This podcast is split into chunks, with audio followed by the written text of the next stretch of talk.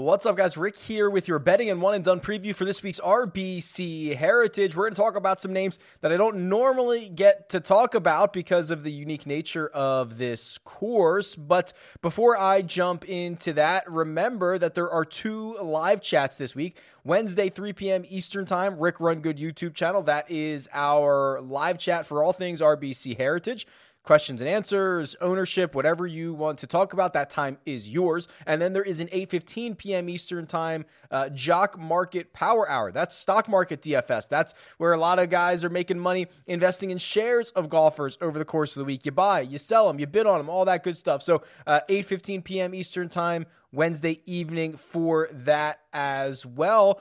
Otherwise, head over to rickrungood.com slash bets, um, adding new states and new books all the time. So if you don't have uh, an account at uh, William Hill or BetRivers or BetMGM, the offers are huge right now, probably the biggest I've ever seen. So go check that out and see if any of them apply to you. But otherwise, I guess we should just jump into the betting preview. Let's do it. All right, what you're looking at right now is the tournament predictor tool on rickrungood.com. It is um, a, a, way that I simulate the tournament, the results of the tournament 1,000 times, and then compare them to the odds. And still, Dustin Johnson getting the lion's share of win equity here. Um, I think the model still very much giving him a nod for the upside. I mean, he he, he did win in Saudi Arabia just a handful of starts ago, but uh, for the first time something very, really interesting is happening here. Dustin Johnson, not the favorite in the event that he is playing. Uh, the last couple times I could find that. So I think so. The Masters in November, Bryson was, I believe, seven to one, and DJ was eight to one. So DJ wasn't the favorite there. And then the other time before that was the Northern Trust uh, in the playoffs last year, in which Dustin Johnson was not the favorite, and he ended up winning the golf tournament. Um, now, Webb Simpson is the favorite, and that actually that number is moving. So Webb opened up in a lot of places at eight and a half to one. So here, here he is right here. So he opened up at eight and a half to one. I have him winning this golf tournament about six point two percent of the time. He's now eleven to one. So it is still not there's still not value there on Webb because I have him winning 6.2% of the time at 11 to 1. He has to win it 8.3% of the time or more to pay himself off, which I don't have him doing, but it's getting closer. It's getting a hair closer, which is very interesting. Uh, the three guys at the top, in terms of my win equity, uh, have all won this year. I believe that's right, but they've all done it on the European tour. Uh, Dustin Johnson won in Saudi Arabia. Paul Casey won in Dubai. And Matt Fitzpatrick, I guess that was probably at the end of 2020, won the event in um, the, the DP World Tour. So that's the, the race to Dubai. That's the conclusion of the European Tour. Um, so it would have been probably the last week of 2020. But all three of these guys have won recently, and all three of them show up as small values in my model. Paul Casey, the biggest value. I have him winning six and a half percent of the time, and uh, Vegas implying that he is going to win this about three point seven percent. What's noteworthy about Paul Casey is uh, how poorly he normally puts, how how poorly he putted uh, for the first three rounds of the Masters, and and I, I spoke about this on the DFS video as well. And then he went left hands low on Sunday. It changed his putting grip and and rolled the rock beautifully, gained two and a half strokes putting, and then uh, shot one of the lowest rounds of the day. You know, I I've talked to a lot of people about this. A lot of people in the know trying to figure out what's what's Paul Casey going to do this week. Unfortunately, I still don't have a clear answer on that. Uh, but I I did get a a some feedback that when guys change in the middle of a tournament, it is out of desperation. It is out of just trying to find something, not the idea that, like when Collin Morikawa changed his putting grip, you know, it is something he'd been working on for weeks and months or whatever he, to, to get into it, and he knew this change was coming. Paul Casey just in the middle of a round or in the middle of a tournament says, "I'm putting poorly. I'm going to try something different." That and that might fix it for a day, but it might not be a long term solution. It might not be something that he's as comfortable with because it wasn't a longer term um, you know build up process. So I thought that was an interesting take on it. Personally, uh, I'm pretty interested right here in Collin Morikawa. He is uh, 21 to 1. I've seen him at 22 in places. I don't think that he should be longer or as long as Matt Fitzpatrick. Uh, you know, the things we know about Harbour Town you got to hit fairways. You got to be accurate. Collin Morikawa is incredibly accurate. I think he's sixth on tour in in uh, driving accuracy. Then also you've got to be really good with your approaches. Well, nobody better with their approaches than Collin Morikawa. Strokes gain approach number one. The thing that I think is even more important than just those metrics, because there's a lot of guys with really good metrics on tour, is that Collin Morikawa actually wins. Right? He has won four of his last 39 events. That is a torrid clip. It is. It is. I mean, if he continued that for any strength uh, uh, length of time, uh, it, it, would be phenomenal. He'd be an instant. You know, he'd be a Hall of Famer in a couple of years. It, it's really a torrid pace um, that that he is that he is on right now, and it's impressive. So, uh, four of his last 39, the fact that he's able to close it out. Hatton is kind of the same way. Tyrrell Hatton also closes out tournaments, but he doesn't do it as often over here on the PGA Tour. Does it more more frequently on the European Tour, or a combination for both of them. Um, so he's somewhat interesting. And then I actually, you know, let, us talk about Will Zalatoris here because there are a couple of metrics that say Zalatoris would not be good this week, and you can get him at a pretty good number right now. He's still 23 to 1. And the things that I think would have concerned me earlier in the week are right down here. Their driving accuracy, 161st. He's only hitting, you know, 56% of his fairways, but he's very long and, and he gains strokes off the tee. And I think that um, my concern was he was just going to spray it around RBC Heritage. He was going to be in the trees. He was going to be in trouble all the time. That might not necessarily be the case. You know, he is, he leans into uh, the strokes gained uh, methodology, which is just like rip driver most of the time, hit it far, gain your strokes that way. Don't worry about being in the rough or not. Well, that's not the same strategy that he brings to every single tournament. So he's going to step on the first tee at Harbour Town eh, with a different strategy. He's going to lean into whatever the numbers say. So I don't think that he is going to just blatantly bomb driver without regard for uh, any accuracy this week because that would be a pretty stupid thing to do. And we know how precise he can be because he's one of the best ball strikers on the PGA Tour. So uh, those are the two guys, Morikawa and, and Zalatoris. They're the two that I've circled near the top. Now you have to realize this event has certainly produced a lot of long shot winners. Uh, you know, Webb Simpson won it last year, but then you had CT Pan, you had Satoshi Kodaira, and then you had Wesley Bryan, who were all uh, long shot winners. And and that is because of the unique nature that we get this week. The you know we rarely have events that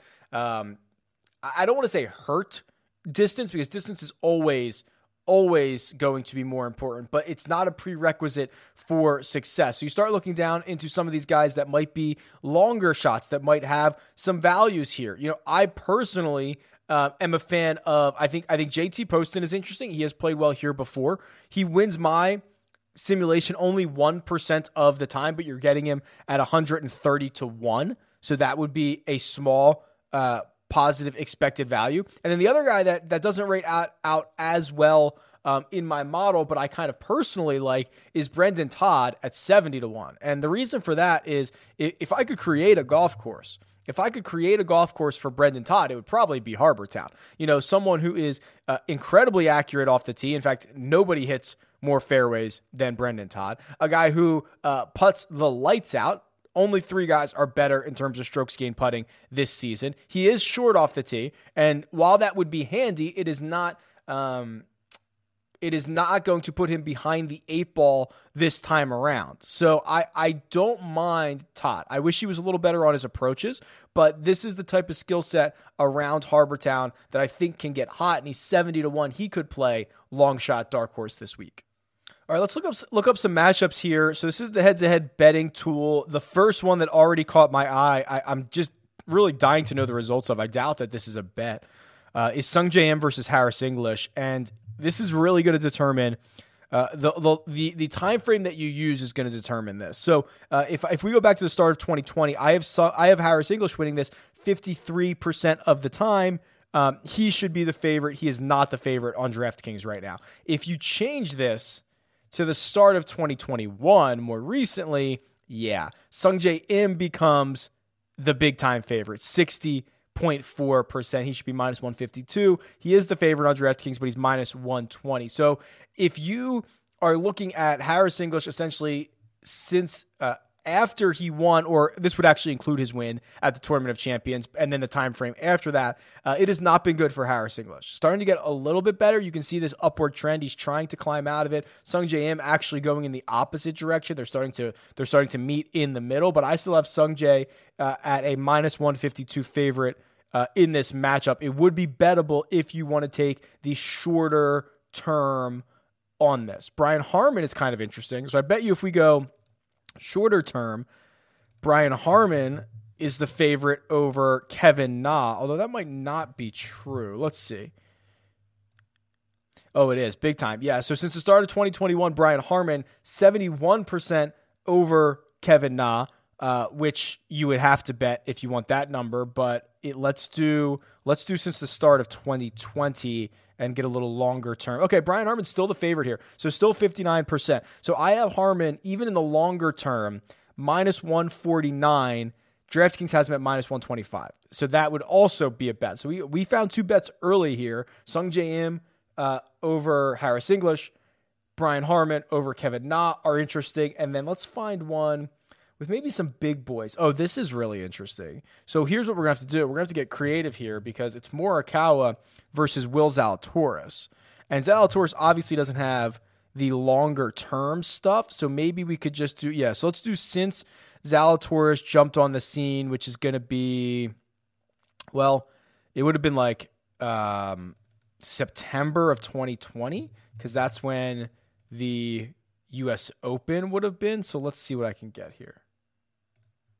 Yeah, this is pretty crazy. I mean, I have Will Zalatoris winning this 63% of the time. It, it shows how good he has been um, since he's come on the scene. I mean, he has been a, I mean, we can look this up. I bet you he is a top five player on tour since his debut. Let me let me just take a moment and do this. So um, his debut would have been I say his debut. I, am talking about the U.S. Open when he kind of came on the scene. So here's what I'm gonna do. So that was September 20th. So I'm gonna do from September 19th, 2020 to today, and then I'm gonna clear out. Um, uh, it can be anybody in the field, and I'm gonna sort by strokes gained total, and. Uh, the leaders, okay, so this is everybody on tour, not necessarily guys that are playing this week, but it's Bryson's number one. He's gaining 1.6 shots uh, per round since that time frame. Xander is two. Bryson is three. I'm sorry, sorry. So it's Bryson, Xander, Brooks, Cantlay, Spieth, Charley Hoffman, believe it or not, Jon Rahm, and Will Zalatoris. So that makes Zalatoris the one, two, three, four, five, six, one, two, three, four, five, six, seven, eighth best player on tour since he came out. That is wild. And the other caveat for that is he's played a lot more than some of these other guys. You know, he has nearly twice as many rounds as Brooks Koepka. Um, he has 43 rounds. Jon Rahm has played 43 rounds. Charley Hoffman's played 42, and Jordan Spieth's played 44. So you could say since that time frame, Jordan Spieth, with both sample size and results, is the best player on the PGA Tour. But Will Zalatoris, eighth, eighth. Think about that. He is the real deal, guys. He's the real deal. He's been doing it for seven months now. Uh, it's just kind of crazy when you start putting it into perspective like that. Okay, let's talk one and done. So uh, we have a new leader in the run good one and done. Castor Joshua at 11.2 million has taken the lead. Nash the Flash is in second. Chappie Chaps, who was atop the board for a while, uh, is in third. Graybo is in fourth, and Ugri is in fifth. They're the only five golfers over 10 million. I'm hanging around, hanging around 7.6 million. I'm in 24th. I haven't had a good couple of weeks, but we are looking for a winner at the RBC Heritage. It is a smaller, small-ish purse, right? It's one of these like 7.7 million dollar purses where the winner gets I think it's 1.3 million. Um, and there's there's actually what's what's fun about this week is um, you can use a lot of golfers that you don't normally play, right? Like if you were trying to chase and you thought Brendon Todd uh, was going was going to be good this week, like you could use Brendon Todd. You could use. I, I don't like Kevin Kisner necessarily this week, but guys like Kevin Kisner, guys that are accurate, guys that are uh, more precise, guys that might have really good course history around here. So if we look at the history at this place, you're going to find guys who have played here quite a bit uh, over the years and how this all adds up. So if you're seeing the different colors, those are the different names. I've got a I've got a I've got to add these all together. But, you know, Webb Simpson averaging just a ton of money in his starts at this event. Most people are going to save uh, Webb for here or Wyndham or uh, maybe they use him at waste management. Those are probably the spots that you would consider playing him at. Um, another guy that I think is is incredibly interesting and, and is probably going to be the most popular player this week is is Abraham Ancer. He seems to be um, priced in a way from DF for, for DFS purposes, which will trickle down into I think people picking him for one and done because there's there's no real natural fit for for Abe Ancer, Uh, but he's playing well again. You know, coming off of a, a nearly a top 25 at the Masters, he had now uh, essentially four straight top 25s leading into this event, he finished runner up here last year. So I think a lot of people are going to look at that. They're going to say, okay, he is a guy who gains strokes off the tee, but he is one of the shorter hitters on the PGA Tour. So how is he doing it? By piling up fairways, by piling up the ability to hit it out of the short grass. So that is what Abraham Ancer does. I think he is an absolutely fine option. I think he, if you are, if you are um, front running I think that he would be an excellent option without having to burn one of the top guys like a DJ, a Cantlay, or a Webb, or even a Morikawa. Uh, the other guy that I'm pretty interested in is is is Hatton in this spot. So Tyrrell Hatton um, finishes 18th at the Masters, which uh, that's his best finish uh, in his career. So that's actually a pretty good thing. Played well on Sunday. The uh, he finished third here last year. So remember, last year was a scoring fest. 22 under par won it. That was the first time the event had been played in June. It was just prime scoring conditions. We're probably not going to see that again. But but last year, Hatton opened up with a 71. That's even par. And then he was 20 under over his final three rounds to get to third place. Um, I actually think it sets up better for Hatton this time around if it's a little bit more difficult. If we are in that 10, 11, 12, 13 under par range like we've normally seen this time of year at the RBC Heritage when the winds start kicking up. You got to be real exact. Hatton grinds in those spots, right? We've seen him win the Arnold Palmer Invitational, very difficult conditions. We've seen him play well in a couple of other spots where things can get difficult. So um, I don't mind Hatton here as well, but that's probably all. I mean, Will Zalatoris would be kind of freaky right? I, I think I've probably already used Will in a lot of spots. I probably used him in the fall when he came on the scene. I was like, this kid's the real deal. Let's play him in Bermuda. Let's play him at Punta Cana. Uh, he was a favorite a couple of times, so I imagine I've probably already used him, but would not be terribly surprised to see him hoist a trophy soon, and maybe it's here. So I think there's a lot of good options. Let me know who you're thinking about. Uh, a couple ways that you can do that. You can tweet me at Rick Run Good. Always fun to get uh, those types of messages. Or you can leave a comment below and tell me who is your one and done pick for this week. Otherwise, best of luck this week, and I'll talk to you guys soon.